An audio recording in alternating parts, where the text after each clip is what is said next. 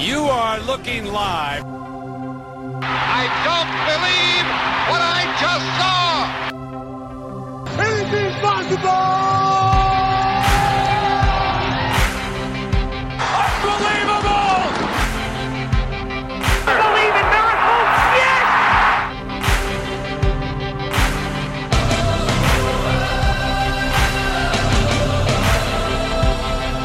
Live from one of the 32 best soccer playing nations in the world, it's the 252. Sports Talk Radio is done by academics. I'm Chris Gehrz. And I'm Sam Mulberry. And those crickets you hear chirping are the absence of Chris Moore, our political science friend, who actually is in Chicago, Illinois right now, or he's probably leaving Chicago.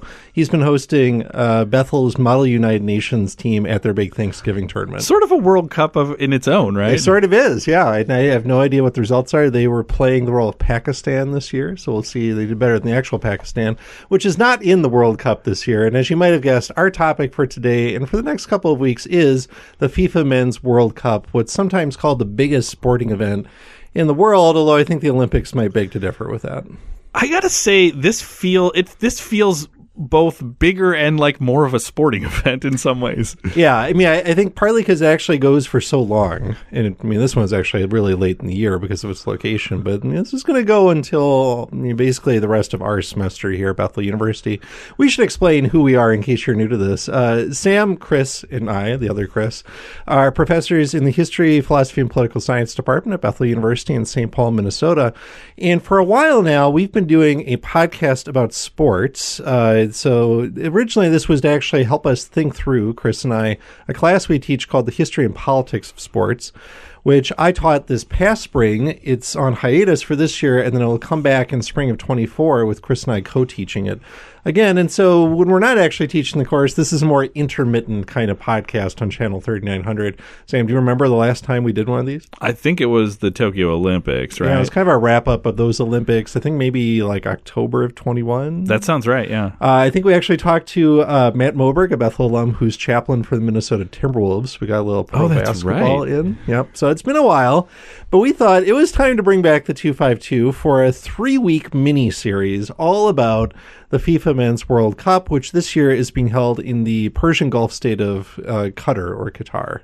I don't know which one I'm going to go with on that. It's it's transliteration from the Arabic anyway, so we'll not do well. But um, we thought this would be a good time to do this, both because it is um, a, a major sporting event. Um, there, there's been an estimate that something like five billion humans will watch uh, games in the World Cup this year. Um, where where does that compare to anything else that's watched? I should have looked up the Olympics. I mean, and I, I don't think that's actually like five billion discrete users. Right, right, right. But I mean, it, it's by far the biggest. I mean, viewing audience for a sport. I mean, do you do you have a sense? Do you have a sense of like like what a Super Bowl is? Um, I mean, it's nowhere near that. quarter billion. Yeah, maybe? I yeah. thought I saw like a two hundred millions kind of range. Yeah, yeah. I mean, so I'm not sure that even the World Cup final will get that kind of number. Maybe, I, I but it's certainly an event of global significance, but also an event that often and especially this year has maybe larger significance, not just socially or culturally, but politically. And so, um, I mean, one of the themes of the course, right, is how can sports help us to see history and politics? And so, I guess our theme for this three week miniseries is how can this year's World Cup help us to see questions related to international relations, comparative politics, global history? So, over the next uh, couple of weeks, we'll be talking about everything from, for example, religion and politics, and especially the religion of Islam. It plays a really important role this year, um, to uh, maybe some of the questions that we'll get into when Chris comes back around human rights and international relations, maybe questions about like uh, post colonization, global north versus global south. Today, all we're going to try to do is sort of set up some of that. Why is this a controversial World Cup, and what are some of the specific issues we want to come back to?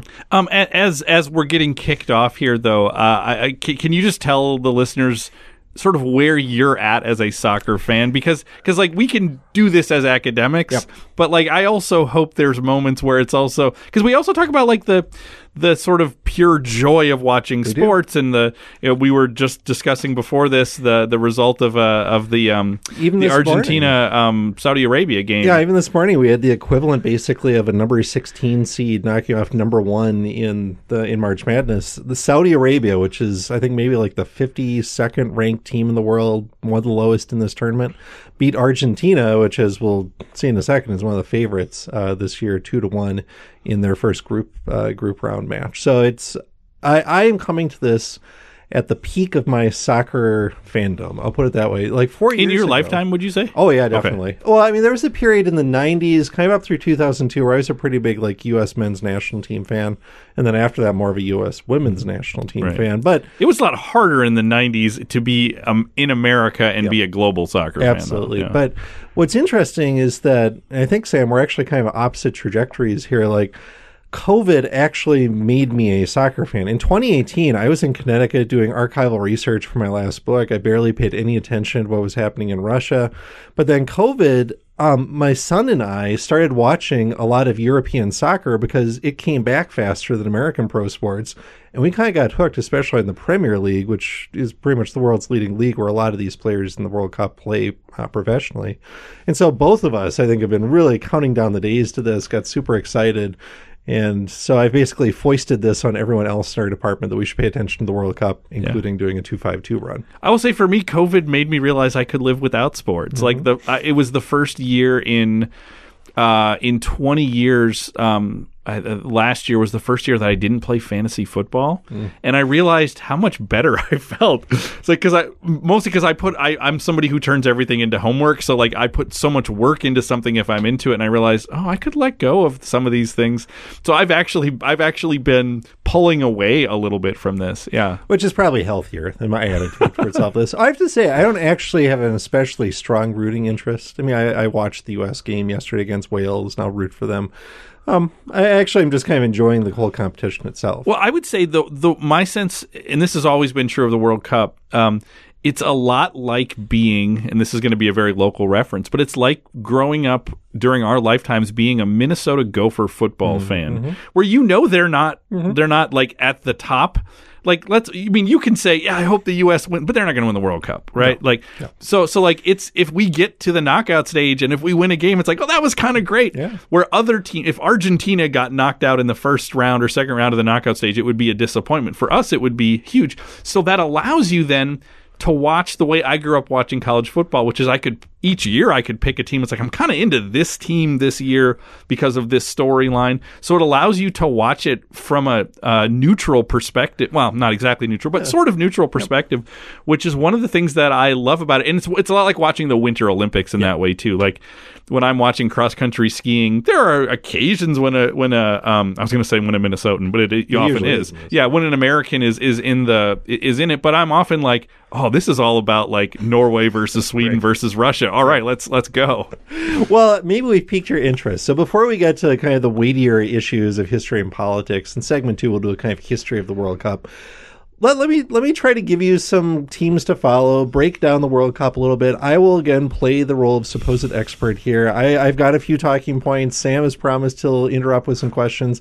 I've got one or two trivia questions to see if Sam might be able to figure them out. all right. Let me start with the big picture. The World Cup is every four years, so it's an international tournament. Men's and then women's will follow in a year or two. I kind of forgot the rotation. I think so. Yeah. Um, so there are 32 teams in the current format, eight groups of four. Uh, they play a round robin style, and then the top two teams in each group go into a 16 team knockout bracket. So essentially into um, the Sweet 16 of March Madness. Do you, as a fan, do you have a preference for which part of the World Cup you like better? the, the knockout stage. Okay. There, there's a little bit of me the that stakes, wonders- or- the stakes are so much more interesting. Like the group stage, like Argentina lost, right? But they're in a pretty weak group. They should still be able to beat Mexico and Poland and go through. We'll just see if they're the number one, which is what everyone predicted.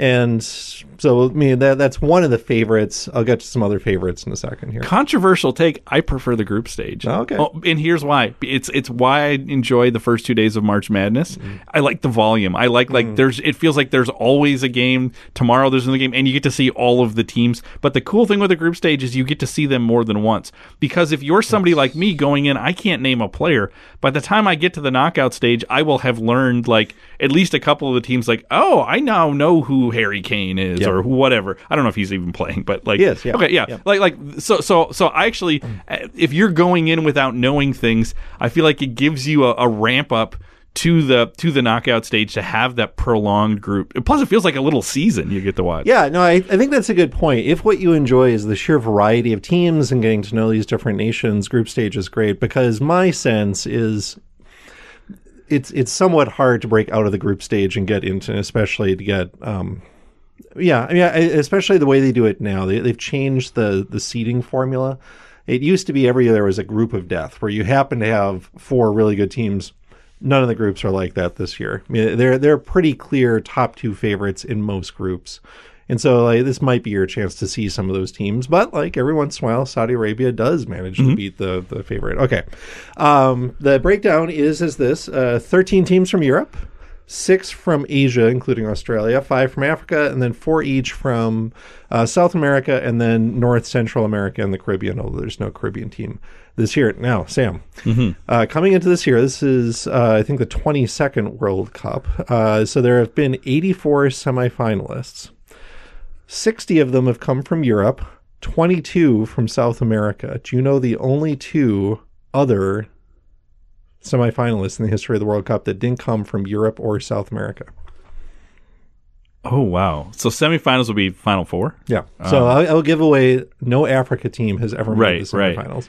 uh oh uh mexico ever make a semi Amazingly not. Mexico Oh, wow. has hosted twice. It has never made the semi. Another team from that region has made the semis. uh i am trying to think so a central american team is what you're Nope. saying oh who In 1930, the very first World Oh, Cup, I knew the United that. States I knew that. I just listened to a podcast about this. That's yeah, right. so the very first World World Cup was basically a Western Hemisphere. Only four European teams came for reasons we'll probably talk about in segment two. So the U.S. actually did make a semifinal. That's the best they've done. Their next best result. Do you remember this? The quarterfinals against Germany. Uh, I do. Uh, was that to, to uh, 2010, 14? 2002, there was a controversial loss to the Germans 1 0. In that same tournament, one of the host countries became the only Asian country to make the semifinals. Oh, that would have been. So that was the Japan Korea one, right? So it's one of those two. It is South Korea. South Korea. Okay. Controversially beat Spain to get to the semifinals. That's the only Asian team that's ever made the, the semifinals. All right. I did not do well on that. No, that's okay. I, I thought you might know the U.S. one because I know you've been listening to a podcast. now that now that you about it. brought that up, like that was so obvious. Okay. Yes. All right. So, um, what are some favorites? So, the way I'll do this is uh, mention that in our department, again, kind of at my instigation, we decided to do a kind of bracket challenge using FIFA.com has its own uh, format. And so we've got about 20 students, faculty, and a couple of faculty kids who have entered. And here are their favorites. Um, Brazil and Argentina are overwhelming favorites. Now, again, this is before Argentina lost, but I think still is is still a real. And, and Brazil's the FIFA number one team, and Brazil is number one. Argentina is number three. Okay. So th- this makes sense. So 75% or more of our contestants expect them to make the semifinals. 85% expect one of them to win it all. 10 for Brazil, 7 for Argentina. And I don't think that's a totally unexpected um, result. This would be Brazil's sixth title. The last time they won was in the aforementioned 2002 World Cup, which was also the last time it was hosted in, broadly speaking, Asia. Uh, Argentina, though, has not won since their only victory, which was 1986, which is uh, Diego Maradona uh, Yes. special tournament. All right, so uh, South American teams, as usual, and they, they often do well when they're outside of South America. Uh, several European powers are also popular picks. About half our contestants expect Germany and France to make the final four, although, as we'll see, France has some injury issues to deal with that Yeah. we'll talk about later. I was I was amazed as I was looking at this that Germany's not in the top ten in the world. Germany has had a change of coach. Germany has had some kind of disappointing results lately, and they don't really have a superstar as such. Whereas most other teams, you can pick one or two or regular competitors for the Ballon d'Or, which is the World Player of the Year. Because if you're looking historically at the World Cup, it's kind of Germany mm-hmm. and Brazil are the two teams you look to. Uh, and then one that's missing, but we'll come back to that. Okay. Uh, also, Oh, yes. uh, neither was chosen by any of our contestants to win it all. Uh, 25% each for Spain and Portugal, each of whom was picked by one person to win the trophy. Spain has only won once in 2010. Portugal has never won before. It would be their first title, but they're often good. And then for your sake, Sam, because I know you like their, their team color, the Netherlands was not especially popular pick with our contestants, but they have been runner-ups three times without ever winning it, and they had a pretty good first performance against Senegal um, yesterday. Had I filled out a bracket, I would have gone. I would have gone with the Netherlands. I think they're a good choice. Again, they don't really have a star player per se, but they're a really solid team. Now, you mentioned Team USA, who uh, drew somewhat disappointingly their first match against Wales, though I think they still have a shot to get. Well, and, and, and is it? I, I mean, I realize ranking wise, but if we're just really quickly on that game, it's disappointing in part because they had a lead. Yes, too. I think like, that's the main I mean, if, if if it if you flipped that the those goals and they came back and scored a goal to tie, you'd be like, wow, they stole two points or I they stole, you know. It's so they're in a they're in a group with England and Iran and Wales, and England crushed Iran six to two. England's by far the favorite to go through, and I think everyone kind of expects Wales and the U.S. will be duking it out. So it'll probably most likely come down to goal differential, which Mm-hmm. is the tiebreaker. so it seems like the big thing is how many goals can you put up on Iran? Exactly, and then Yeah. how can you do against England? So if the U.S. can pull out a point against England, that that's a big deal. Uh, Ninety percent of our brackets do have the U.S. moving on, almost always as number two behind England, but only five of our contestants thought the U.S. would actually win a match. In the knockout rounds, most of us have the U.S. going out to the Netherlands in the round of 16. Three predict a semifinal appearance, and one brave soul who perhaps is doing something other than sporting performance picked the USA to win it all. Uh, who else bears watching? Uh, we'll be talking to Dr. Andy Bramsen and probably in next week's episode when we talk about religion and politics. Uh, given his background, I'm sure he would insist that we at least mention Senegal's Lions of Teranga, which is an awesome team name, uh, who beat Egypt on penalties earlier this year in the Africa Cup of Nations, did lose to the Netherlands, but I think still have a shot to get out of what otherwise is a pretty weak group. Uh, I'll mention South Korea because my favorite player in the world is their superstar forward Heung-min Son of Tottenham Hotspur, who led or co-led the English Premier League last year in scoring. Has had kind of a slow start to this year and suffered a facial fracture in the Champions League. Will play, but we'll see how he goes. And then Wales, as we mentioned, uh, is in decent shape after their draw against the U.S. Gareth Bale penalty, even things. And they're in the World Cup for the first time since 1958. So if you're new to the World Cup or to international um, soccer competition, there is no Team Great Britain or Team UK. England, Wales, Scotland are all pretty good teams. Northern Ireland's even not a bad team. And so England and Wales both are in this year's tournament. when it creates some fun moments, like Oh, when, when. Wales plays England, like that's going to be appointment viewing. and they each have their own national anthems. Like it's, I mean, if, if you're a Welsh nationalist, this is this is the peak. Go online and look for the Welsh actor Michael Sheen doing his um his attempt to rouse Wales to a red wave of victory. It's it's fantastic. Now, you might wonder who are some teams missing? They're not exactly snubs, but teams that for various reasons didn't qualify. I think from Africa, it's a little disappointing that Egypt isn't there because their striker, Mo Salah, is one of the world's great players for Liverpool. Um, probably the biggest disappointment is that the sixth best team in the world and four time World Cup winner, Italy, yet again failed. This is two consecutive World Cups where Italy did not make um, get one of the European slots. In this case, because they lost a stunner to North Macedonia in the playoffs on a kind of last second goal, which is just uh, ridiculous. And then one other team I'm going to save for segment two, but I should mention Ukraine is not here. Ukraine obviously has had a very difficult year in many respects. They had this kind of um, Cinderella run, beat Scotland in Glasgow to get to the finals, and then they lost to Wales 1 0 to miss out on their chance of going to the World Cup. So Ukraine is not there either. All right. Is that a good enough overview? Do we have a sense of? What I think so. You've about? made me more excited to watch this as I'm as I'm starting to think about uh, think about matchups, think about teams, and especially when we get to the knockout stage uh, as the stakes get higher. Yeah, and so what we'll probably do over these, we'll do this next week, and then um, by, by the last one at least, we'll be into the knockout stage, and we can do a little breakdown at that point too. Okay, but let's take a break. I need to catch my breath and drink some coffee. We are going to come back with a little bit of the history, especially political history of the FIFA World Cup.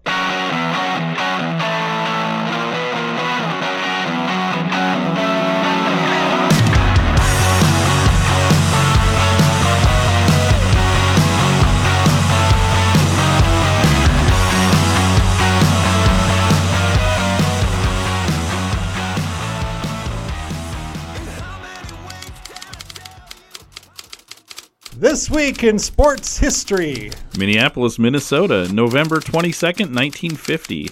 The Fort Wayne Pistons defeat the defending champion Lakers 19 to 18 in the lowest scoring game in NBA history. Fort Wayne takes only 13 shots all game, holding the ball for long periods of time to keep it out of the hands of Minneapolis star George Mikan, who goes on to lead the league with over 28 points per game. Four years later, the NBA adopts a 24 second shot clock. St. Louis, Missouri, November 23, 1904. The third Olympiad, the first held in the United States, finally comes to a close. With events spread from July to November and only 10% of athletes coming from beyond North America, the St. Louis Games are generally seen as a step backward in the development of the modern Olympics. However, they did introduce two hallmarks of future games the decathlon and the tradition of awarding gold, silver, and bronze medals. New York, New York, November 24th, 1991. Teen sensation Monica Seles defeats Martina Navratilova in four sets to win her 10th tournament of the year, earning a record 2.5 million in the process. After maintaining her number 1 position through 1992, Seles will be stabbed by a fan during a 1993 tournament in Germany. Irving, Texas, November 25th, 1993. On an unusually snowy Thanksgiving in Texas, the Miami Dolphins pull out an unlikely win. Up 14 to 13 in the last minute, the Cowboys block a Dolphins field goal attempt. Only for Dallas All Pro Leon Lett to make a famously boneheaded play that lets Miami kick an even shorter field goal. Stoyanovich will decide it as he will try this field goal, which will be 40 yards. 40 yards. Doug Pederson to hold.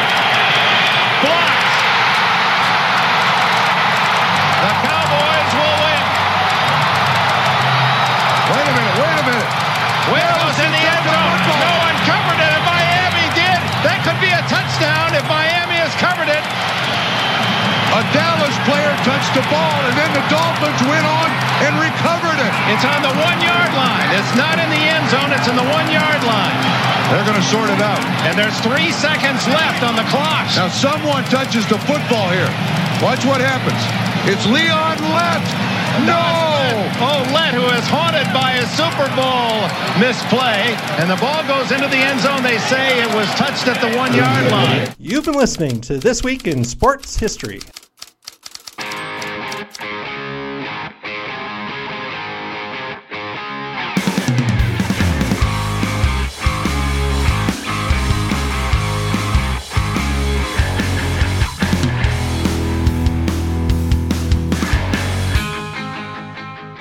And we're back. Uh, this is Sam Mulberry, and I am not used to hosting segments of the 252, but I am here with Chris Gehrz, our World Cup history expert. Thanks for having me. Yeah, uh, it's good to have you on the show.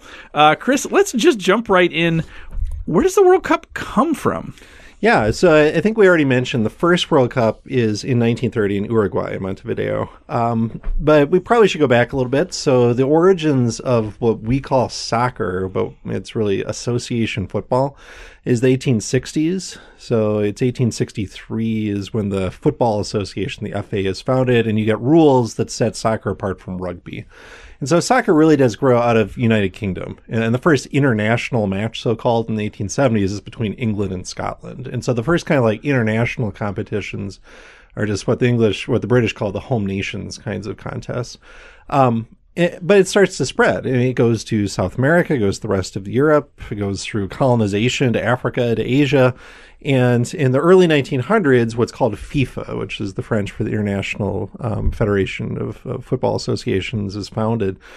Um, and so there's some kind of early international tournaments. And Sam, I think you actually know more about. Did you you've been listening to a podcast series Yes. on what what are the international early international tournaments like? Uh, there is a there's a a tournament started by Lipton of Lipton Tea, right. um, and it's it's the first attempt at like a World Cup. Now there wasn't really national teams at the time, so it's club teams. And in the first, I feel like it's I, I'm gonna- I'm going to get the year wrong here, but it's- 1908? That's what I was going to say. 1908. Um, there's a team from Italy, um, a team from I forget the other places, but then uh, they really wanted England because if if you don't have England, it's they um, it, it's sort of like having you know the championship of American football and not having an American team there. So, but none of the English you know professional teams wanted to participate. So it's actually a uh, amateur team comes and wins, um, and then the second time they do it, that same team comes and wins again. Don't they beat Juventus or something? I think so. Yeah, yeah. So, um, so, so that's that's the sort of first iteration of something like a World Cup. But England is very reluctant to want to participate. In, in the World Cup, so even in like 1930, you don't have England there, in part because they don't recognize that other people are playing a legitimate brand of football. Yeah, right? I think that's the most important part of the early story is this tension between it's not just England but the the FA, the Right. Football Association, and this emerging international power called FIFA. Um, I mean, there's kind of a false start. Like World War One disrupts what I think would have been the first actual tournament, and then the 20s there's further further controversy. and, and even leading up to 1930, throughout the 20s, uh, the FA keeps joining and then leaving FIFA. Yeah, and, and there are a lot of reasons for that. I mean, part of this is kind of a historic, you know, who is the founder of football, right? Is it, is it England's game, right? And it's kind of an English national possession. To give away the story, the English don't actually play in the World Cup until 1950, which is kind of astonishing. We're like, I didn't realize that. And they've only won it once when they hosted in 1966. Um, one of the other kind of issues, though, that if you're familiar with sort of international sports history, like we've mentioned the Olympics a few times, is the old tension between professionalism and amateurism. And early on, even English football is amateur, but in the 1880s, it becomes largely professional, and it's because of industrialization. A lot of what we think of as Premier League clubs are essentially factory teams, and, and working class players are not upper class gentlemen playing for Eton or something, right? Like they, they, this is their living. And so professionalization comes to English soccer very early. Whereas most of the other European leagues, it's it's much later. It's into the 20s, into the 30s, uh, or 40s, even for some of those South American and, and European leagues. Uh, and so there there is international competition, but it's happening in the Olympics, which of course is amateur until very late in Olympic history. So that that's another kind of tension early on. So the World Cup finally is organized in 1930, as we've said. The first one in Uruguay was was basically a Western Hemisphere kind of affair that Uruguay won and then it will win once more. It's won it twice. So the first time it comes to Europe is in 1934. In Italy, it's in France, and and so it's kind of eventually they work out a system where they kind of alternate back and forth, mostly across the Atlantic Ocean. So are the is the 34 cup does it feel less hemisphere specific like who's who's represented in in in Uh, no, because if I remember right, Uruguay boycotts it. And then I think even teams like Brazil and Argentina might boycotted 38 because they stuck with Europe a second time in a row. And of course, England was not taking part this whole time. And so it, it's really not until probably, I mean, the 1950s, right? When England joins and then we're into the Cold War, the Soviet Union starts sending teams. Communist bloc countries are usually pretty good until the quarterfinals, right? Like th- that's when it becomes a really international competition. and even then though there's still um much smaller caps than we have today on African teams, Asian teams, right? I mean, it's it's always been dominated by Europe and then to a lesser extent South America, and, and the rest of the world kind of has to prove themselves and get representation. But if you notice, like the breakdown I gave in segment one, it's still like the majority of the teams. Well, I mean, Europe accounts for not quite half, and then South America makes it half.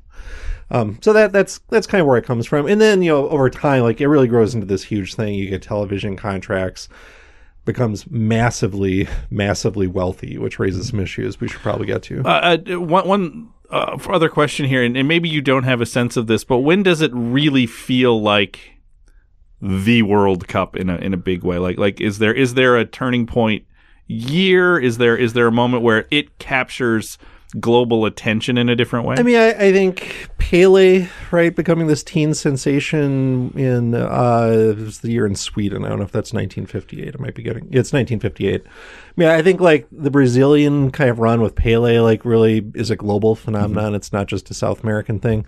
It's interesting. So it takes a it takes a star in some I, I think it's to part of it. that, I think I forget when the first like televised. It's in the '60s, I think. The one in England's interesting because one of the quarterfinalists that year is from North Korea, right? So you also got this kind of Cold War story where the English fans actually kind of embrace the North Korean team. That's the best an Asian team does until South Korea, um, 36 years later. So I mean, it's it's developing in the '60s. Um, you know, like my memory of it is when the U.S. hosts, right, um, in the 1990s, and the U.S. men's team kind of starts making some headway and, and becoming a, a regional power of sorts. Yeah, I would say for for at least Americans our age, that was the moment where it it felt like it was on all of the time, and there was a build up to it. I, I think because the time zones worked and and just where sports coverage, cable TV, all of that stuff sort of came to a head in '94. And so I remember having no knowledge or interest in soccer, but watching a lot of that World Cup. And it was it was genuinely successful. I mean, it set attendance records total and per game that I think actually still stand. Right? Okay. Uh, so the World Cup is not without its controversies. Uh, this cup in particular has a lot of them. Uh, if somebody is kind of walking into this fresh, why is this World Cup controversial? Man, I, I think there are kind of two buckets here. So the first bucket is around corruption. So in 2010, you know, it was kind of a departure from their usual voting procedure. The president of FIFA, Swiss businessman basically named Sepp Blatter, just announced that 2018 would be hosted by Russia, whose president you may have heard of, Vladimir Putin, and 2022 would be hosted by essentially this city state on the Persian Gulf called Qatar, Qatar. Um, like right from the start, there were allegations of corruption, of vote buying. England had made this huge push to try to get the World Cup. Like Prince William was involved, David Beckham was involved. They spent billions of dollars right on this and got like one vote in the process. And so like there And to this day, they've only hosted one, one, time, right, Yeah, and so there's so there there was there was suspicion of vote buying, right, and it kind of reached a head really because the U.S. Department of Justice started indicting members of FIFA, which has a kind of governing body. Uh, including people from South America, for example, some of whom are still resisting extradition. That wasn't all just about the World Cup. That was about regional tournaments too. But um, Blatter was essentially forced to resign on, on multiple ethics violations. Um, if you want to learn more about this, there's a book about FIFA by a British scholar named Alan Tomlinson, and he talks about trying to get to interview Blatter and always getting put off. Um, and, so like there were there was controversy because of the corruption involved. Like why were they like? I mean, Russia is a significant country. It's never won the World Cup, but obviously it's a large nation. It was a pretty successful World Cup. Qatar was controversial because it had no soccer history whatsoever. It had no stadiums. It had no infrastructure. It's essentially had to create its own national team and federation. Um, I mean, you, you can see how there's concern about like oil money being used, which is an issue in the English Premier League, right? Like oil money buys Premier League teams and makes them Man City, Newcastle United nowadays into these overnight sensations, right? So that's kind of a lingering concern in world soccer. So is there a sense that the the FIFA board did two cities at the same time or two cups at the same time because they sort of felt people breathing down their neck so it's like one last cash out Yeah, before it gets bad? I mean, is that the It could theory? Yeah, no, I mean to to try to defend people like they're all. it's the second time it's been Asia. It's the first time in the Arab world or the Middle East, and that's a huge soccer mm-hmm. playing region, right? Like this was a big deal, not just for Qatar, but for the rest of the world, especially like there are two North African teams in the tournament, Morocco and Tunisia. They have very close relations with Qatar. A lot of guest workers mm-hmm. from those countries work in Qatar. We'll probably talk more about that in a second. I mean, le- I mean, less choosing Qatar and more diverging and saying we're going to name two cities this I'm time. not as sure about that. Okay. Like, I, I think that is a, a diversion, and so you can read into that what, what you will. So that that's the first thing, just the sheer corruption of it. The second then is what I guess I'd say are a variety of human rights issues. Qatar. Um, I'll, I'll talk about something called Freedom House, which annually is an NGO that annually puts out a report on political freedom and civil rights. Qatar is not in the worst level of state. It's not. It's actually comes off, I think, better than Russia right now. But it's it's a not free state, right? And there specifically have been concerns not just about its general human rights record, but the way that it constructed the stadiums it needs brought in essentially workers, most of them really from South Asia, right? And so there have been concerns about um, uh, about what they're paid, but especially about working conditions and very hot climate. Depending on who you believe, hundreds to thousands of workers have died in the process of building the stadiums we're all watching on TV over the next few weeks. So that's that's one big issue. Uh, the other big one you hear, especially, um, I think we'll, we'll talk about this when we talk about athlete protests, is um, same-sex relations are criminalized in Qatar, like in other parts of the Arab world, and um, this has been a real sticking point. And FIFA claims to have extracted concessions that you know LGBTQ fans who come, not just players, but fans who come, will will be safe, right? Will be respected. Um, we'll see how that goes. And then finally, actually, alcohol. And we'll maybe talk more about this when we talk about Islam and soccer next week with Dr. Bramsen. But um, this is a country where you, you can drink, and to this day, there are restaurants in, in Doha, for example, where you can get a drink. But right up until literally days before the cup started, there had been a deal struck that all these fans from like European, right, and South American nations that are accustomed to drinking as part of the event um, all of a sudden there's no alcohol served in in the stadiums themselves, right? So that that's been a kind of related issue. I don't know if that rises to the level of the other issues. So speaking of some of the human rights stuff, is is this something that that gets taken into account? Is the eh, does the World Cup have a how is the World Cup's history with some of these issues? Well, so once in a while, FIFA will actually impose sanctions um, not necessarily on host cities, but on teams. Right now, it, most of the teams that have been banned by FIFA for it's it's more corruption. Right, it's it's violations in match play or some other kind of like FIFA rules. The exceptions I could find, I could find three. So the most famous one is South Africa. Right, so from 1961 until the end of apartheid, South Africa was banned from many international sporting competitions, including soccer, um, although it's not as good as that as like rugby, right? So like mm-hmm. that was a concession to African nations at a time of decolonization, and Africa is starting to make its first um, footsteps into world soccer. Um, the second one, briefly in the 1990s, Yugoslavia, in the midst of the civil war, and then the ethnic cleansing because the Serb-controlled government was slaughtering um, Bosnians, especially the Yugoslav team was banned. And then the one that obviously is most recent is I, I left out Ukraine's not in this year's World Cup, but Russia's not in this year's World Cup because after the Russian invasion, FIFA sanctioned the Russia team. And so it was not allowed to take part in the European side of qualifying um, and a lot of other sporting penalties in Russia. So every once in a while, FIFA will do that, right? Like other federations do. But um, there's also a history here of controversial host nations. So, not Uruguay so much, but the first really controversial pick is Italy, because who's the leader of Italy in 1934? That would be Mussolini. That would be Benito Mussolini. This is fascist Italy. Um, so it's controversial um, because of a few factors. Um, one is just should a fascist nation host? Now, I have to say, there was no real attempt at a boycott in 1934, but this is a kind of precursor to Nazi Germany hosting the Olympics, which fascist Italy wins the soccer competition in 1936, and there was a real boycott discussion of that. I mean, there's a real question of um, is this a legitimate kind of host? Now, this is also at a time when democracy is much less common. Like there, there were a lot of countries that could mm. have hosted that wouldn't have met that standard. But Mussolini really uses soccer for political ends. And it's not just 1934. Serie A is born during the fascist rule. Multiple of the really good Italian clubs were organized or merged during fascist rule. This is one way that Mussolini tries to unify a country that historically had been divided kind of regionally, linguistically, culturally. Soccer is the thing that brings Italy together. And he goes out of his way to make sure that Italy wins. To this day, there are allegations I don't know if match fixing is too strong, but famously he has dinner twice with a Swedish referee who ends up refing both the Italy semifinal and the final. Hmm. And the Italians play a pretty rugged form of soccer, shall we say, and they win. And then they win again in 1938, the same year that Nazi Germany sends a team um, that includes players from Austria, which had ceased to exist earlier that year. So, like, you've got that kind of story of like a fascist country hosting. Um, and then past that, once you hit the 1970s, Freedom House is born, I think, in 1972 or 73. Um, and there are only three cases since then of a country rated not free hosting the World Cup Russia in 2018, Qatar this year.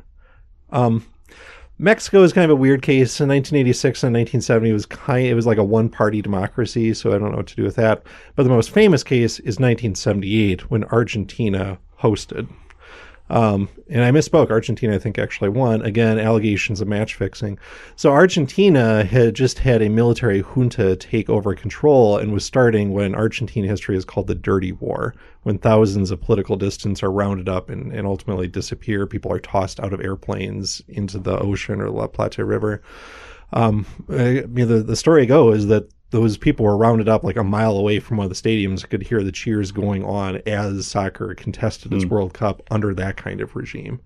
So uh, that that's probably the closest recent example we've got. The next World Cup's to be co-hosted by Mexico, the United States, Canada, and more typically, the recent hosts have been you know, very well established democracies. This has not been an issue.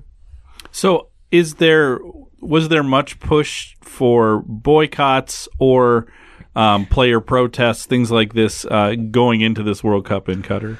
Um, to some extent. So, if you want to get a breakdown of this, one one thing I used to get ready for the World Cup was the Guardian is a British newspaper that did capsule summaries of all 32 teams, and so they they did the sporting breakdown. They talked about national anthem and fan culture and star players, but they also had a section of response to Qatar, and it was fascinating. Basically. Um, all Western, Northern, Southeast, Southwestern European teams, so England and Wales, Germany, Belgium, Netherlands, Spain, Portugal, and Denmark, all to varying degrees. Um, players had spoken out, and/or their national soccer association had spoken out. Um, several of these countries' captains were planning to wear a rainbow armband as a protest against the treatment of LGBTQ individuals in Qatar. Uh, and their their national associations had said we will pay the fine. There's a fine for uniform violations, and it was made clear right before the World Cup started that any captain that did that would instantly be given a yellow card, and so they'd all be playing under discipline, and that could accumulate. And like uh, Harry Kane, right, the England striker, could essentially miss match time, and so they all have stepped back. I was watching Denmark before we started recording. They've been kind of on the front lines of this. Their captain wore a kind of no discrimination armband instead, which apparently is okay. Denmark actually has an alternate jersey that's all black in memory of the workers who have died in building the stadiums. And, and a few players, like a couple of the German players, have been very outspoken about all the issues I've talked about. Um, outside of Europe, the only teams that have been any done anything like that are Canada, to some extent, the United States, and Australia not a single African team, not a single Middle Eastern team or Asian team, and not a single South American team. Um, part of that speaks to European and to some extent North American sports. We're a little more accustomed to athletes like leveraging their platform to speak for social change, right? Where that's being controversial here, but it's not unusual in this culture. Um, that's unusual in South American, Central American, Asian football. And what's really interesting, and again, something we should talk about with Andy when he comes on. I mean, a lot of the African countries, in many ways, profile very similarly to Qatar uh, in the role of Islam in politics and/or the treatment of LGBT individuals. And so, it's not at all surprising those countries and their athletes are not speaking out. Now, I have heard of no idea of like a boycott, right? I mean, all of these players have said they'd rather like use their platform if they're going to speak. What better way than to win, right, and have a chance to speak? Um, and there really is no great history of like World Cup boycotts. In 1978, one Dutch star did not play, Johan Cruyff. And apparently, it's not even because of like the human rights; it was for other reasons that are still a little bit mysterious. And to this Cruyff is an interesting guy in lots He and lots of yep. ways. Yeah. Yep. Yeah, so it's I mean this is something we should we should ask Chris more and more about once he gets back because he's really our expert here at international relations and, and in our class we talk about this mostly with the Olympics. And the case we use in the class especially is the history of China and the Olympics. And, and China's government has always argued for what they call sports purism. That politics has no place, right? Like this is about nations, whatever their governments, it's about the athletes representing their nation competing on a level playing field, right? And that's been controversial over time, right? Because hosting events like this not only bring money into these countries, but they give a kind of legitimacy, right, to that sort of government. Certainly. So it's it's a familiar debate. Um, it's unusual in some ways to have it attached so clearly to the World Cup. Well, Chris, thank you so much for joining me on the 252. You're welcome back anytime. It's been great to be here, Sam. Thanks. Uh, that's all the time we have for segment two, but we will be back after a short break to share three to see.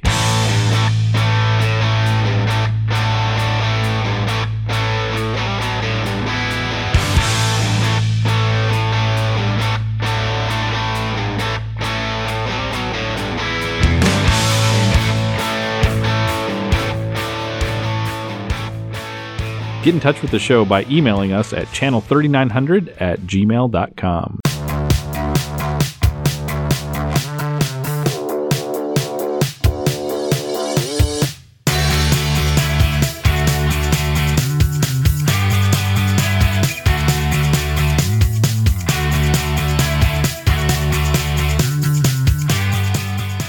All right, we're back to wrap up this first and three part miniseries of the 252. Sam, I remember when I pitched this, I said, well, we'll just do like 15 or 20 minutes, right? Yeah. I think we've gone a little I think we've exceeded that. So let, let's hurry through. We always like to end with three to see, three sporting events we recommend for the upcoming week. Not surprisingly, there's going to be a World Cup theme at least this week. So let me start. I will I'll kind of do my pick and then the second Chris pick, and then we'll let Sam do something that's a little bit um, less, well, it's adjacent, right? Yes, the World absolutely. Cup. Okay. So I'm going to pick two matches from the World Cup. Let's start with the obvious choice for most of our listeners. Team USA play England on Friday at 1 o'clock Minnesota time on Fox. Here's the bad news, Sam. England have defeated the USMNT eight of the 11 times they've played. But there's some good news too. The Yanks have never lost to the Three Lions in the World Cup, drawing them 1 1 in South Africa in 2010 behind some great goalkeeping by Tim Howard, and famously beating England in one of the great World Cup shockers 1 0 in 1950 in England's first World Cup game. Eight members of the U.S. squad play professionally in England, including Captain Tyler Adams, veteran defender Tim Ream, and playmaker Christian Pulisic. Pulisic sorry. Okay, second one. This will be my Chris Moore pick. The best match of the weekend pits cup holders France against Denmark. The Danes took England extra time in the Euros semifinals last summer, went undefeated in World Cup qualifying play, and defeated France 2 0 in Copenhagen earlier this fall in the Nations League. Because of injuries, France are without midfielders N'Golo Kante and Paul Pogba, and super striker Karim Benzema. But Les Bleus still stand a good chance of repeating their 2018 title thanks to a balanced roster that includes veterans like goalie Hugo Lloris, forward Antoine Griezmann, plus the most exciting player on the planet, Kylian Mbapp- Mbappe. For my three to see, I'm going to pick something that's not a World Cup match, but it is World Cup adjacent. Uh, this fall, the Ringer Podcast Network has been putting out a narrative podcast series called 22 Goals. It's an attempt to explain the World Cup by talking about 22 famous goals. 22 episodes, 22 goals. Each episode, which runs between 45 and 60 minutes, is an essay about a goal, but it's more than that. Host author Brian Phillips gives a liberal arts and digital humanities masterclass in storytelling by weaving sports, history, politics, journalism, literature, pop culture, art, and poetry. I know what you're saying. This is not a three to see. This is a three to hear. Point taken, but I dare you to listen to Phillips describe goals by Zidane, Dennis Bergkamp, or Roger Milla and not find yourself rushing to YouTube to watch these goals over and over and over. What I'm going to do the rest of this morning, man, that's great. I actually I didn't listen, but I did read through a couple of them, and it's I, I totally second that they're fascinating. All right, well, Sam, thanks for hanging out with me for our first of these three. We'll look forward to folding in a couple of political scientists as we move on, and I'm looking forward to seeing what you think of this year's World Cup. Okay. Um, well, I think Chris would insist that we say at the end, thanks for listening. You can always write to channel 3900 at 3900 at gmail, channel 3900 at gmail.com. Okay, and until then, go Royals.